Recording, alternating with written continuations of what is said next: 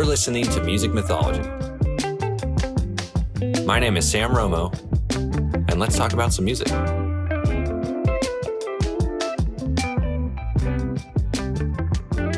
Hell yeah, bro. Well, thanks again for coming out, man. Dude, thank you for having me. Nah, perfect timing. Hell yeah. The rain, That's right. ready to roll. Got the mood, got the lighting. we all set. Cool. Well, if you want to scoot up a little bit, Sure. try and keep the mic maybe about a fist or so away. Okay, get yourself comfortable. You can move it wherever you want. cool. Should I be facing you like this or facing out? Oh yeah, me. I'm the only one here. Sweet. I was gonna say, I was like, oh.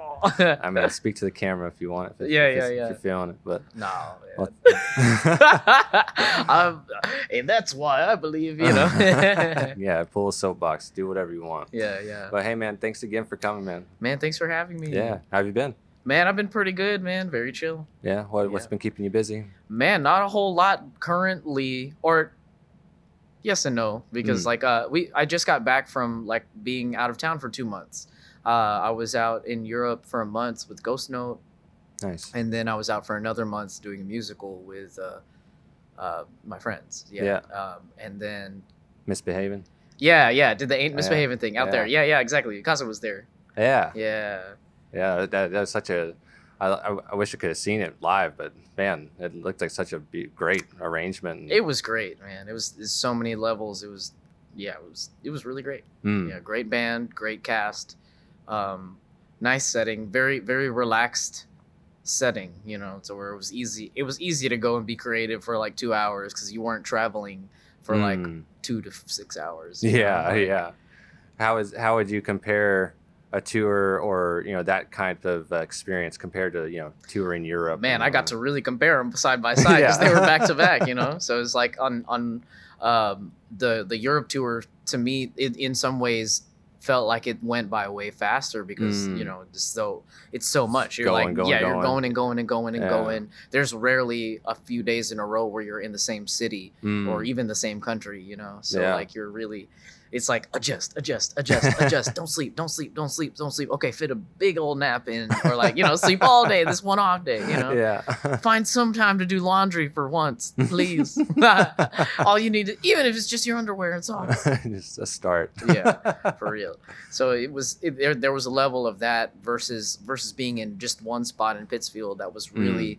It, it was really relaxing to be in one place and especially around around all my friends from Dallas Sure. that we're all in one place versus my my you know my ghost note family that's like we're, we're on the road together so it's like that's that is all that's not home but like you know they're you're with your boys out wherever you know Yeah. and so there there's a familiarity there as well yeah, big time. yeah When it come when it came to touring or when it comes to touring Europe, you've done before. Do you have a favorite venue or a favorite city that you look forward to? man ah, it's really hard to say that's really hard to say but you know shoot i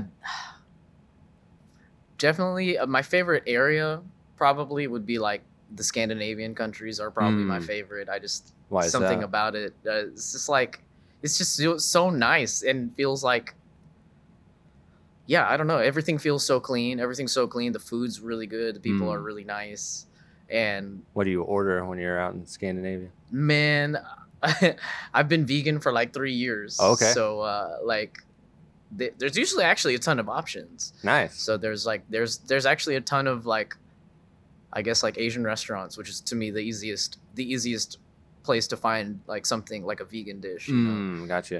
but they actually most places there they'll they'll have something you know that Sure. you can eat you know Yeah. um, but before I was vegan, there, there, man, I had a ton of all, all that crazy Viking food, you know, like the pickled herring, you know, that's uh, Mm, the fresh.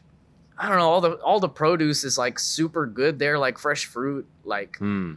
when it's in season, there is like incredible, like Hmm. all the lingonberry type things in Sweden. Like you know, all the they have like all kinds of like I guess they have this like Danish bacon that's like really famous Hmm. in Denmark. You know, there's stuff like that. There's like, I don't know. There's uh, one of the places we went to in Norway had like a crazy fish market that we went to. Mm.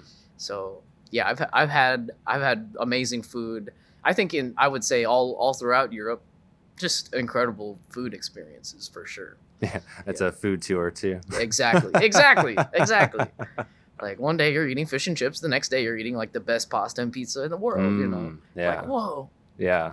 And keep you on your toes. Keep Absolutely. you excited. Absolutely. So there there's that like traveling, like that side of it that is Yeah. like, you know, really tight, really Yeah. tight of, of touring as opposed to being in one place. yeah, such a yeah. It's like a cultural tour. Yes. Yeah, Absolutely. Which I'm all about. You know, yeah. I love it. That's I'm awesome. From a little town in Rowlett, like near Dallas. Mm. Well, it's a good segue where Yeah. into the where your beginnings of music. You know, where, where is that? Where did your story kind of begin? yeah so that? i i um i started you know i, I my parents moved from philippines in uh, my dad moved in 85 and my mom moved in 89 Mm, and i was born in 93 in like garland texas which Okay. is like you know a little suburb of dallas and my parents bought a house in rowlett um, so i grew up in like the suburbs like like a little country suburb pretty much of, of like on the northeast corner of dallas i started playing piano when i was six years old Hmm. and um,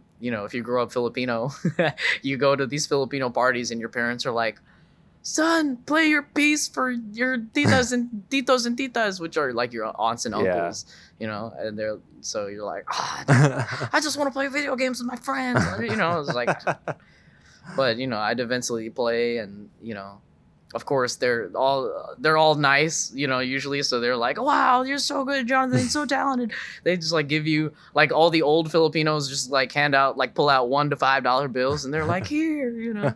They're like wow this could be a thing you know. And so i guess eventually after after playing all my recital pieces there those were always like the most nerve-wracking but rewarding audiences to Mm. play for growing up and after so many years of doing that i was just like okay i guess i guess i want to do something like this i don't know I don't- you know I mean, yeah, something like that probably leave an impression on you. exactly yeah so I, I i studied piano from when i was six till i was 18 and then Oh, i wow. also picked up saxophone at 11 Oh, um, okay. did like high school uh, middle school and high school band Mm, and stuff but uh and that's where the sax came in. that's where the sax came in. Mm. But I was definitely growing up, and I also played in church, playing keys and, Okay. and singing backgrounds and stuff. But nice. but my main thing, my main thing growing up was really piano, like Mm. classical piano lessons type Yeah. thing. And so, um, in high school, I, I was in jazz band, which I really liked. I was in both jazz bands, like the the the I was in one of the jazz bands playing saxophone, and then another jazz band playing piano Mm. Oh, okay. and so I, I just for whatever reason I, I had a really cool director i had all my friends in band were like the guys in jazz band mostly Mm. so it was like i just I, I loved it from the start but i didn't really know anything about i didn't really know anything about playing jazz nor did i really have like a vision of being like a, a, like you know a professional saxophone player whatever that means Yeah. you know Yeah. I didn't really have a concept of it. I just knew I wanted to do something with music, Mm. probably piano when I was growing up. Yeah. Um, So at that point, did saxophone just kind of seem like a side Yeah, interest? Was still- absolutely, mm, yeah, absolutely. It was it was something that I it it I picked it up pretty quick, thankfully, because I I had already been studying piano for a Sure. while. So so compared going from a, an instrument where you got to deal with like all this stuff, playing with both hands, doing melody, rhythm, and harmony at the same time, mm, and then picking up saxophone, all you have to do really do is like worry about melody, like at Mm. first, you know. Sure. And I could already read music, and so Mm, it was the saxophone for me just seemed to come a little bit more naturally um, than piano did for me. mm. Um, Well, and it's I started from guitar, then bass, and then uh, piano eventually. yeah, But the one, going that way, it like blew my mind. I was like, why did I not start with the piano? right. It's all on a line. yeah, you just you're looking at it like, Yeah. dude, whatever you want to play, you're looking right at it. yeah. and It's Yeah. like anytime I would transpose something on my guitar, I'm like, it's all stacked and all, you know, Yeah. whatever. And I was like, Right. this is crazy. so now all of a sudden, all the other ones kind of make sense. yeah, you know? exactly. Yeah. Yeah. But we're, working it that way, I felt so like retroactively frustrated. Like, why did I do this? Like, but whatever. You know. but hey man shoot and i feel like learning learning it learning learning any instrument to a certain level is going to help you learn another the Oh, other yeah. the next one yeah, those know? foundations can carry over. Yeah. If you're observant, you know, in that way. definitely Yeah. Hmm. definitely So when it came to learning sax, was there uh, anything that made you more excited about it? Like uh, any specific artists or pieces or anything that? definitely man like uh basically i had a really cool saxophone teacher uh Mm. that that I took private lessons with throughout middle school and high school, and uh, when I was like, I think 18 years old, like either 2010 or 2011, Mhm. uh, he we were in a lesson and he was like, hey, by the way, like. Uh, I don't know if you want. uh, I don't know if this seems fun to you, but if you, if you want to, we can go to Denton, and it was like on a Wednesday or a Thursday night, Mm. um, and go see this band. They're called Snarky Puppy, and he was like, "I'll send you a video so you can get an idea of like what they're like." Yeah. Um, so he sends me this video, and I'm like, "Dude, I've never heard anything like this. Like, what? What? This is like definitely not not the type of music that I had listened to up to that point." Sure. but I wasn't. I was definitely into it. I was like, Mm. that's pretty cool. I'm definitely interested in. Plus, it's like, dude, you're gonna get me out of Rowlett on a school night. Like, yes, absolutely. Like, I'm down. yes, definitely down. Take me, please.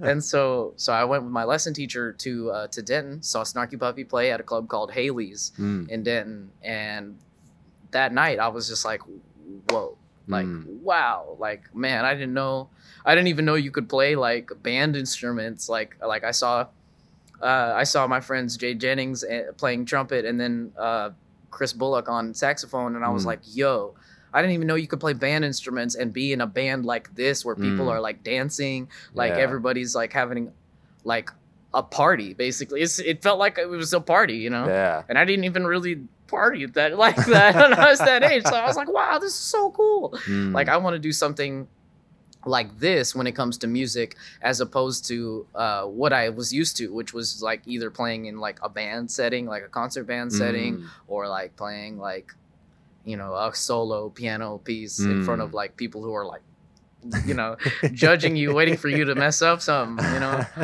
so in a lot of ways yeah bro i was like that that night itself like really like it it just kind of sh- it it it's kind of liberating. yeah absolutely Yeah. it just kind of gave me a sense of like oh man i think this is what i want to do Yeah. you know and so i i come to find out later from my lesson teacher that they all went to north texas unt yeah. and so I, I just so happened to be 18 at that time the summer before i had had i had hurt my hand i had hurt Mm. my wrist and so even practicing piano was starting to get more difficult for me Mm. and so when it was time to like start thinking about auditioning for colleges i was like man i don't know if piano's like i don't know if piano's gonna be my instrument so i was Mm. like let me try out on saxophone Mm. and somehow uh, by some by some absurd miracle like they they were like yeah okay we'll let you in you know so i got into school for jazz saxophone at 18 at at, at uh, unt Nice. so yeah that was that was the start kind of more or less Mm. yeah um yeah and then uh while when i was like maybe 19 years old there was another guy in my class who was like hey um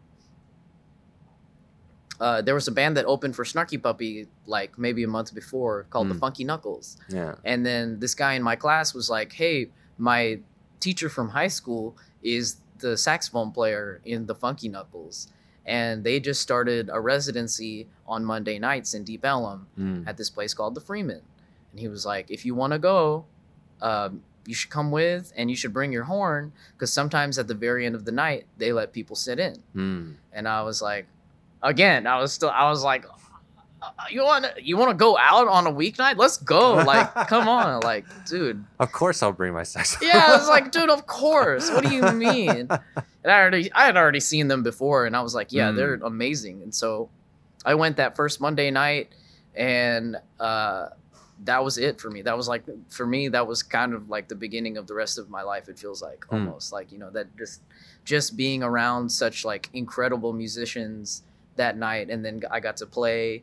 And they, everybody was like very welcoming, like very receptive, and just like really cool. I, I met met not only the the guys in the band that night, but also met a lot of the people that I play with now. So it's like Mm. like that that same night I met Quentin and KJ uh, Gray. So Yeah. it's like yeah, I was like man, this this is really cool. Yeah. Like yeah, I like I love good- being.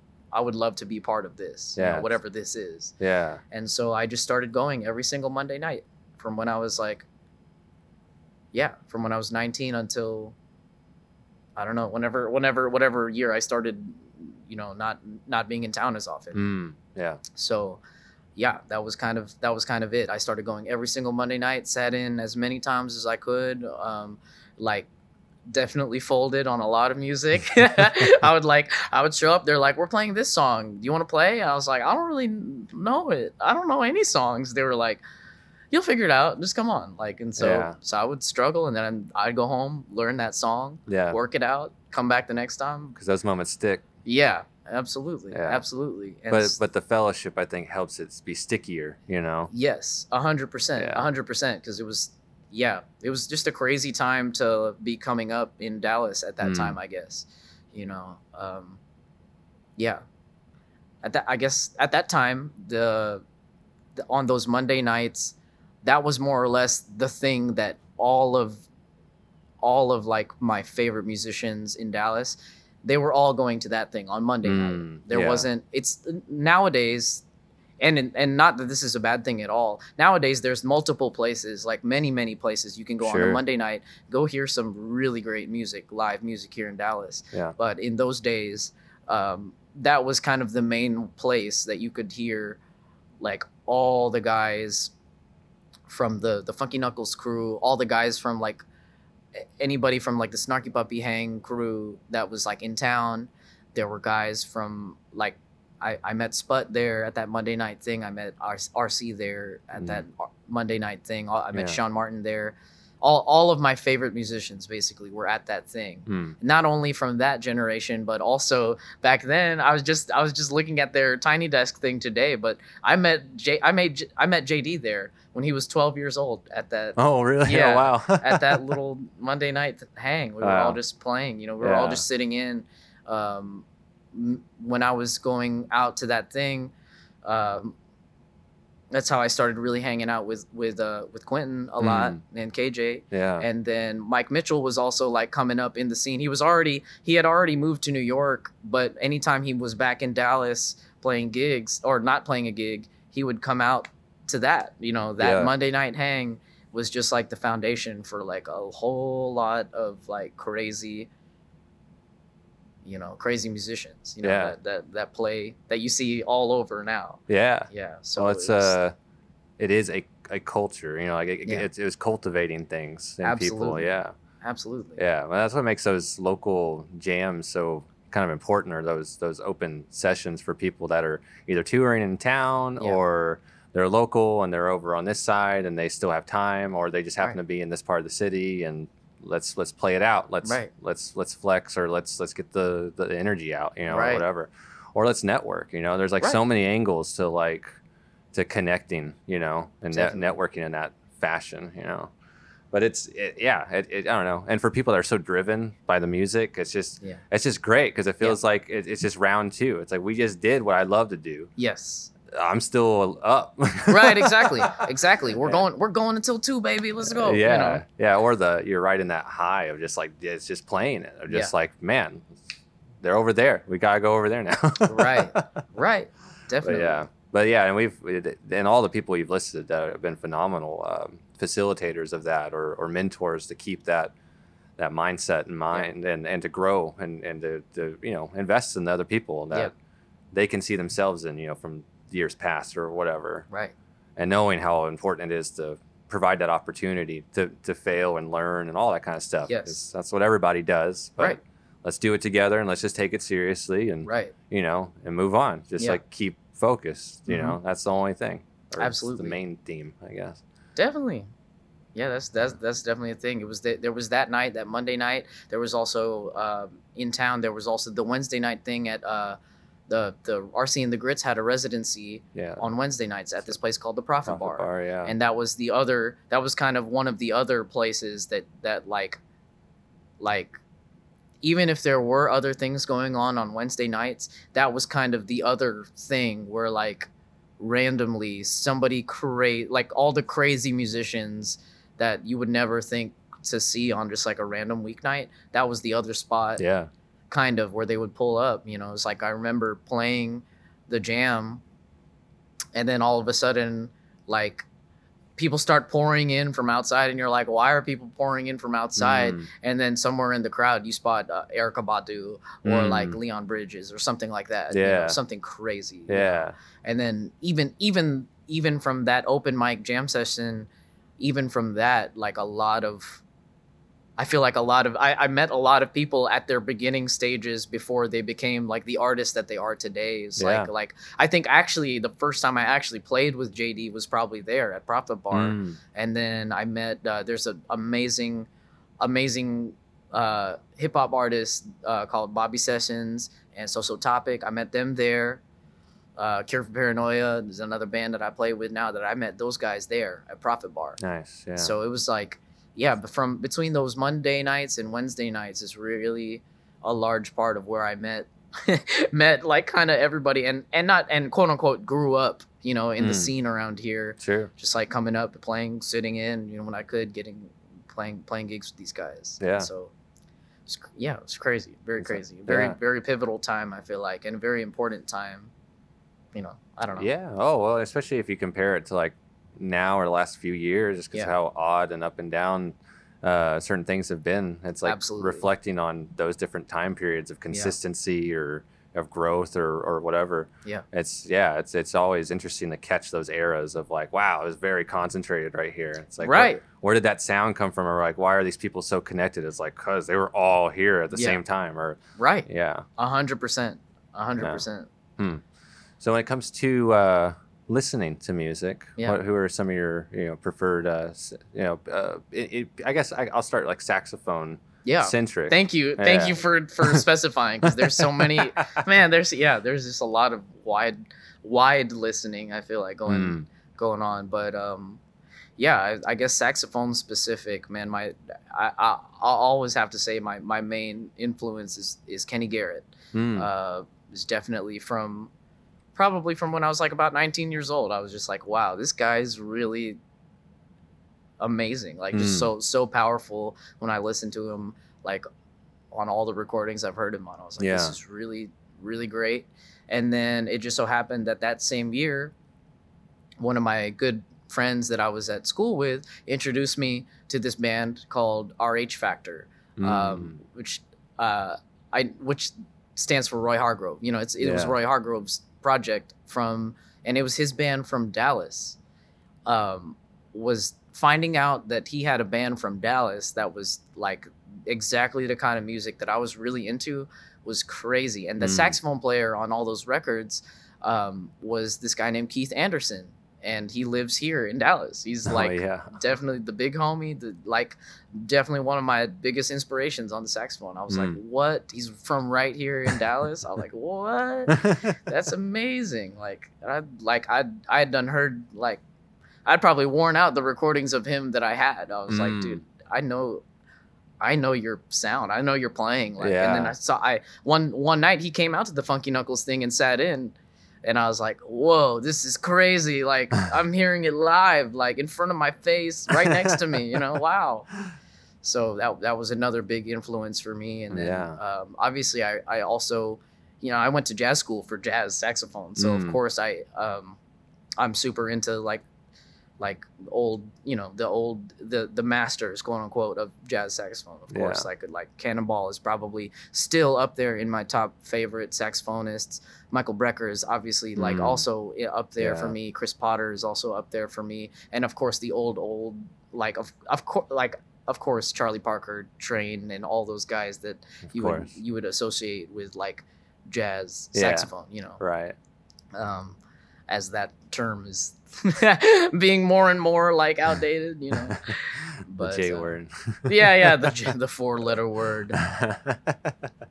That's cool. Outside of saxophone, where do you think your ear also pivots towards? Man, it's in especially in the last five years to a decade. Mhm. Definitely funk, funk Mm. music. Man, is like well, you know, I, pl- I play in a in a in a funk band that's like Yeah. pretty cool, and so I had to like. And before that, I hadn't. I had. I had definitely listened to funk before, but I hadn't gone so deep as to Mm. like know, like really know in and out, like the specific time periods and eras and different albums of guys like James Brown, Prince, Earth, Wind and Fire, Parliament Funkadelic, yeah. like all those all those type of bands. I hadn't I hadn't done like a deep dive like Yeah. where I was just studying and learning all of those songs.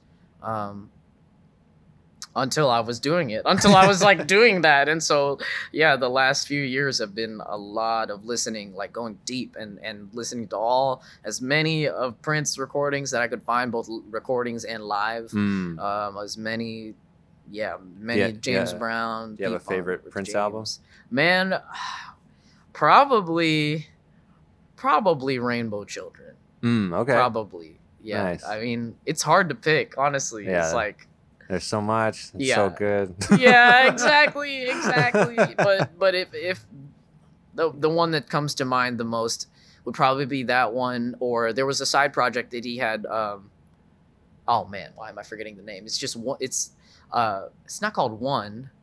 Uh, Madhouse. Mm. Madhouse was a side project that he had that I really enjoyed too, Mm. and I'm not aware of that. What is that? um, it's a it's kind of like a project where he he worked together closely with with Eric Leeds, who was like one of Mm. his like main saxophone players, hmm and so they kind of made like a jazz fusion Hmm. band, kind of you know like more sax centric kind of. yeah, a little bit. Uh, Mm. Well, yes and no, because it Oh, was okay. like, yes, it was more like it was more instrumental, but it was still like Princified. It was Yeah. just- there's a certain like aesthetic. There's like certain way of mixing and a Mm. certain like production feel. to yeah, it. exactly. Yeah. That was just like screams Prince. you Yeah. know, and, and Hmm. so it definitely has that, but it's you know it's got it's got a lot of crazy stuff in it. nice. So there's that, and then there's, you know, there's so many. Man, I don't know. there's a lot.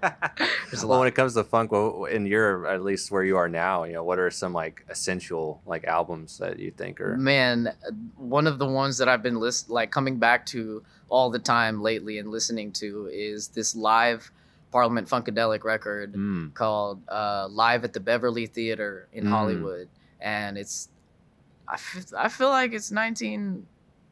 Oh no, I can't remember the year. It's it in the You keep- 80s. You keep going. I think it's either in the 80s or the 90s. I can't remember, but but it was this this P Funk show where this drummer named Dennis Chambers was playing with them on drums, Uh huh. and it was.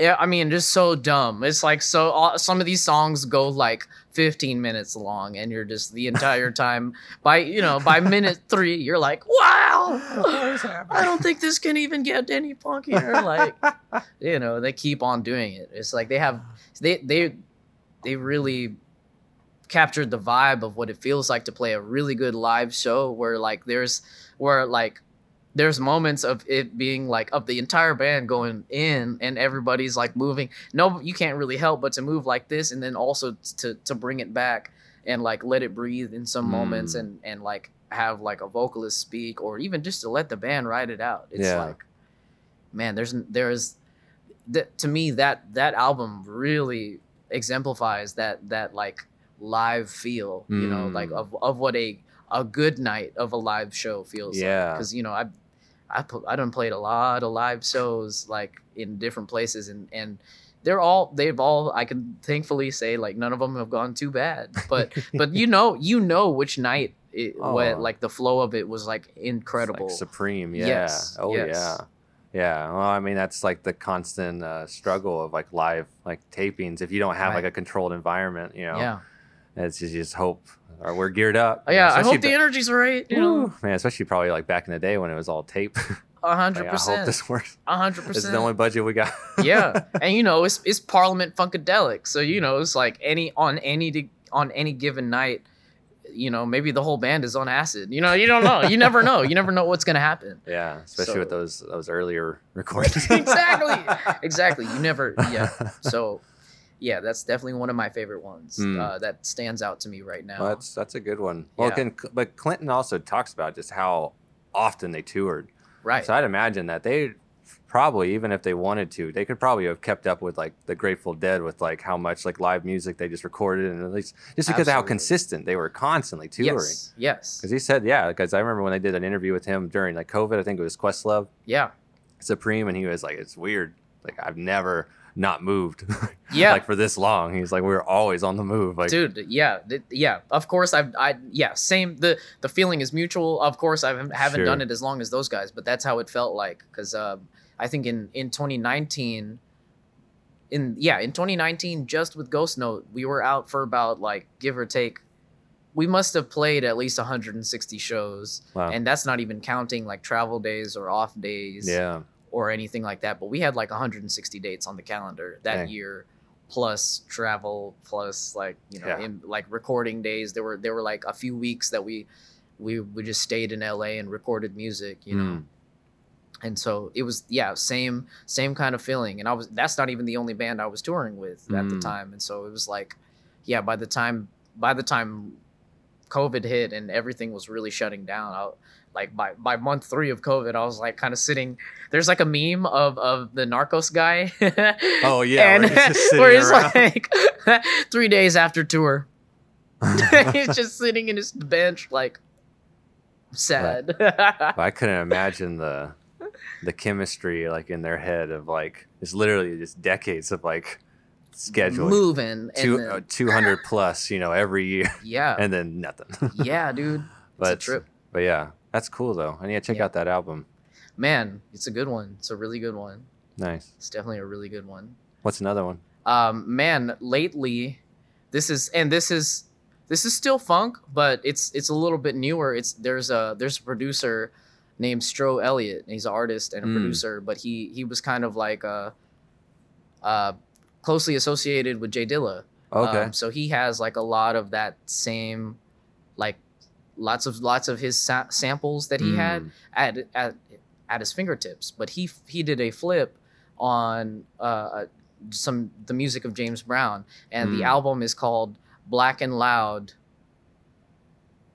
Oh boy, I can't remember the the full name of it, but it starts with Black and Loud. okay But it's um, it it's really tight. It's really dope that the under the artist name, the listing for the artist, it says Stro Elliott, comma James Brown mm.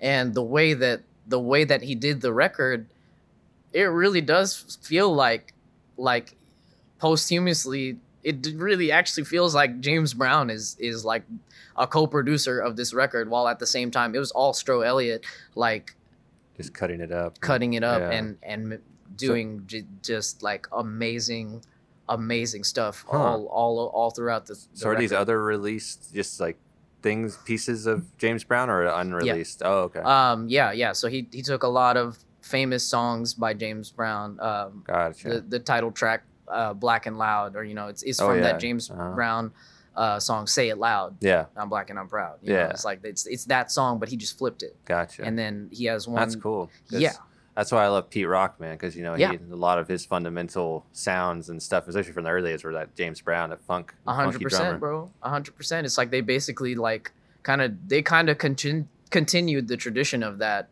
in Yeah. the same way that we think of like you know jazz artists like, Sure. like reaching back and, and grabbing from yeah. that, you know? Well, I was talking to Peyton Taylor Yeah. about about like where she brought that up. That she was like hip hop and that kind of chop up and the boom bap stuff has really kept jazz like moving in, forward Yeah, and in in those circles where you might not expect it to be like Yeah. people to really like obsessed with it and keep Yes. it balanced, you know, in that same world. Abs- But there's a there's a firm, you know, commitment to honoring it and, you know, and Right. keeping it balanced and and and and just yeah, utilizing it well, you know, because Definitely. the person like I always use as an example is like Glasper, yeah and just like I, I just always love the fact that he made sure that he proved himself as a jazz musician and Right. then pivoted to Right. hip hop because he's like, no one's going to challenge me.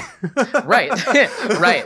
right and yet people still did Yeah. do yeah but no that and and i think i think that's yeah you bring up a great point because i think he even said in an interview he was like you know if you can learn something as difficult as like really learning the language of jazz Hmm. like learning another genre like mastering another genre of music is not going to be too too hard considering you just learned like all this crazy Oh yeah. you know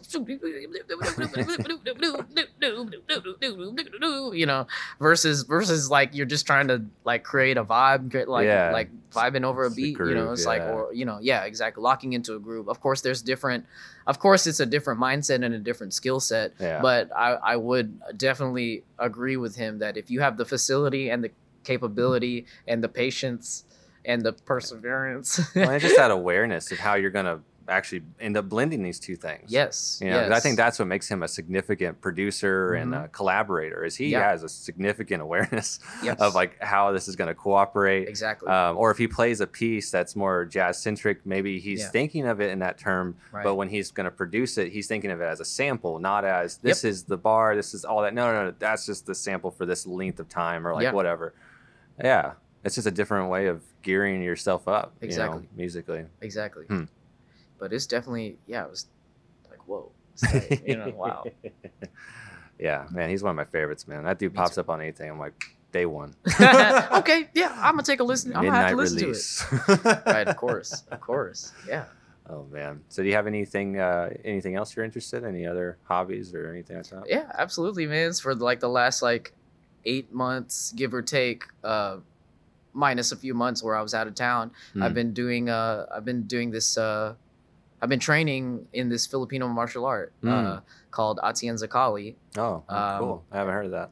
yeah no not a lot of people i hadn't i definitely hadn't heard of it before Mm. either but um What is there a form to it or anything that makes it so yes so so traditionally uh filipino martial arts uh what you would call the the three names you would hear in filipino martial arts are uh arnis kali and eskrima Hmm. and they're all kind of used interchangeably to some degree um but most of the prominent filipino martial arts schools either come from straight from the philippines or from like these like these institutions that these these systems that have been around for a long time Hmm. from guys like like uh, Dan Inosanto who was like Bruce Lee's like top student in Jeet, Kune Do. Hmm. He he Hmm. taught Bruce a little bit of Filipino martial arts like Kali and Arnis and Eskrima Hmm. and then eventually became like one of the top guys in Jeet Kune Do as well. So he hit like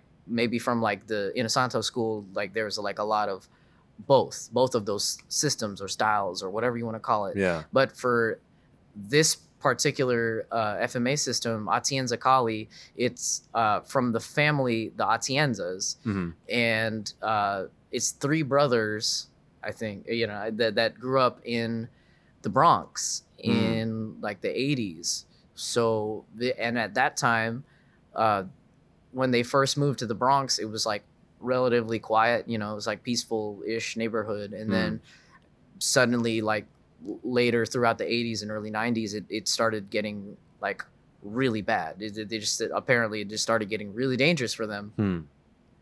to where like you know one of the the one of the Atienza brothers was getting his bike stolen like every day he was getting like mugged and robbed Dang. you know yeah. at at every single day so they had so their dad actually taught them how to survive out there because uh, there were like there there was gang violence basically happening and uh all the time between between like Jamaican gangs, Chinese gangs, Vietnamese Mm. gangs, and you know whatever whatever was happening there. And if you were Filipino there at the time, it's like you're you're like definitely a mini- minority minority immigrant family, Hmm. you know, more Yeah. or less there at the at the time.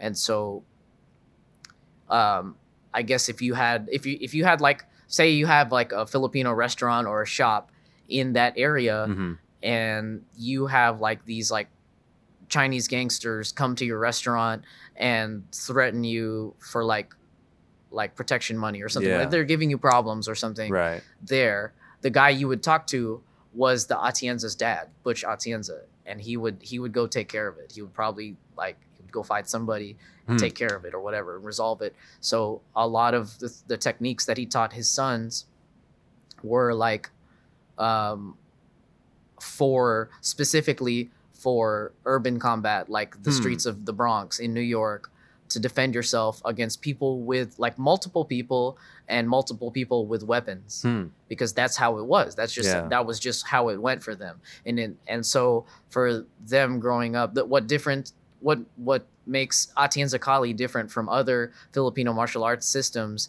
is that you see less and less of the like flow drills or like like the the kata that you would see in like karate or kung fu where Mm. you're like you know it's all these dancing flowy motions and stuff Mhm. like that um whereas this this system is is much more of like like what you'll actually do in a real life Yeah, real time reaction. yeah in a real stuff. life circumstance you're you're actually you're you're training more for that specific situation.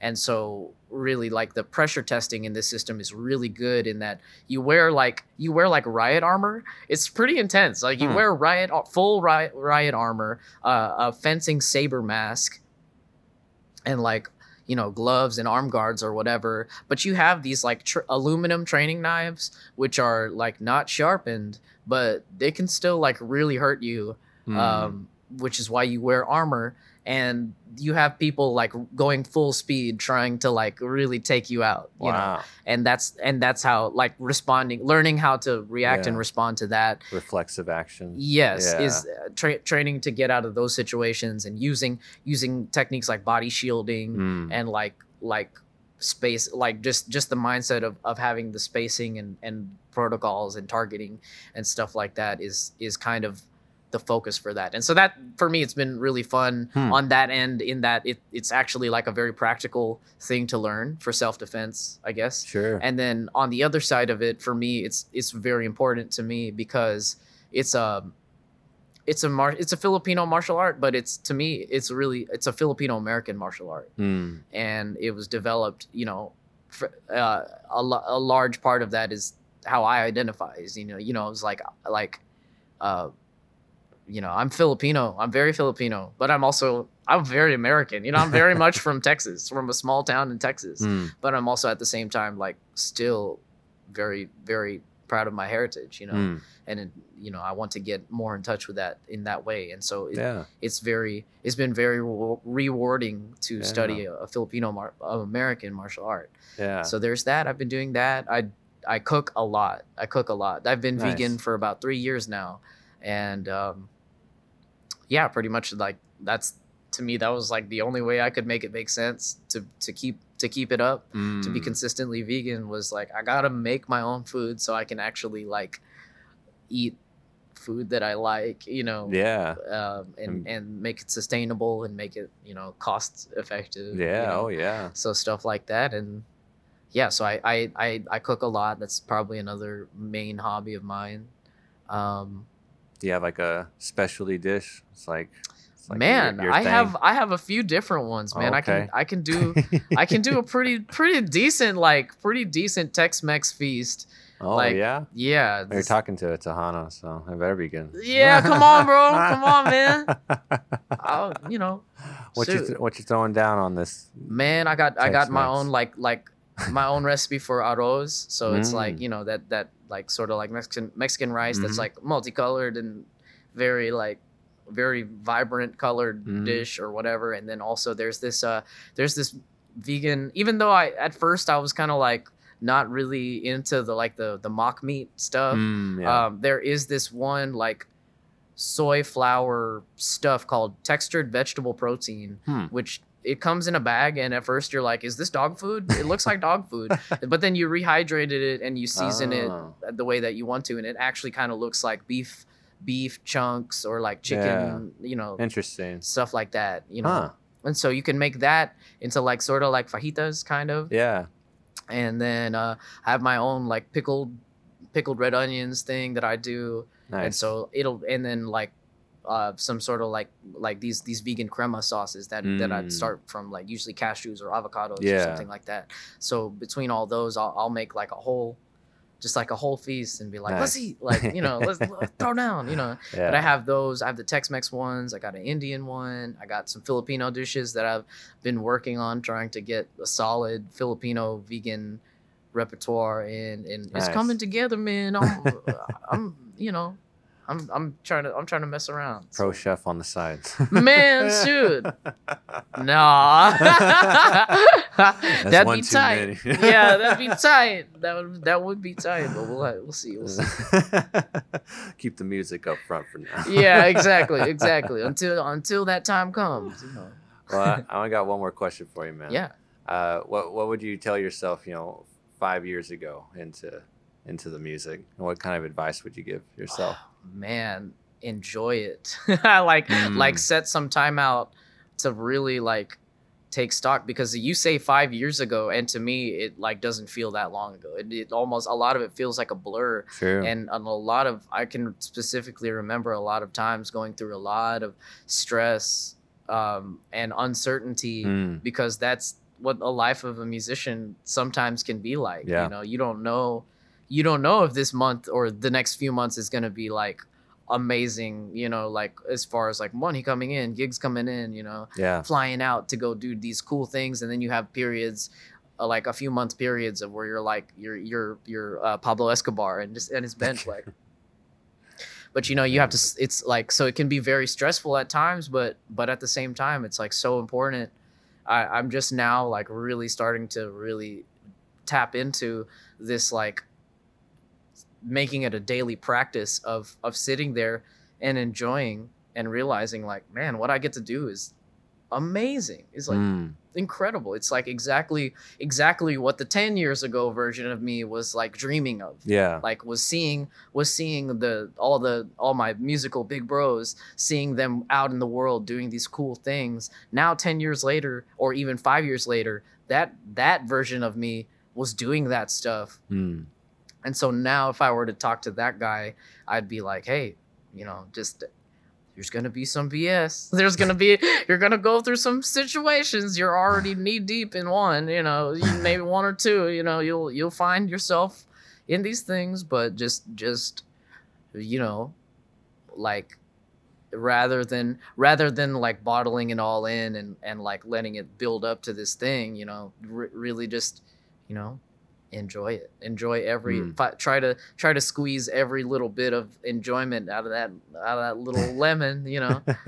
Try to try to try to enjoy it as much as you can because this is very special. It's very special what i get to do um, on a daily basis on a yearly basis like in many ways you know? It's a dream come true.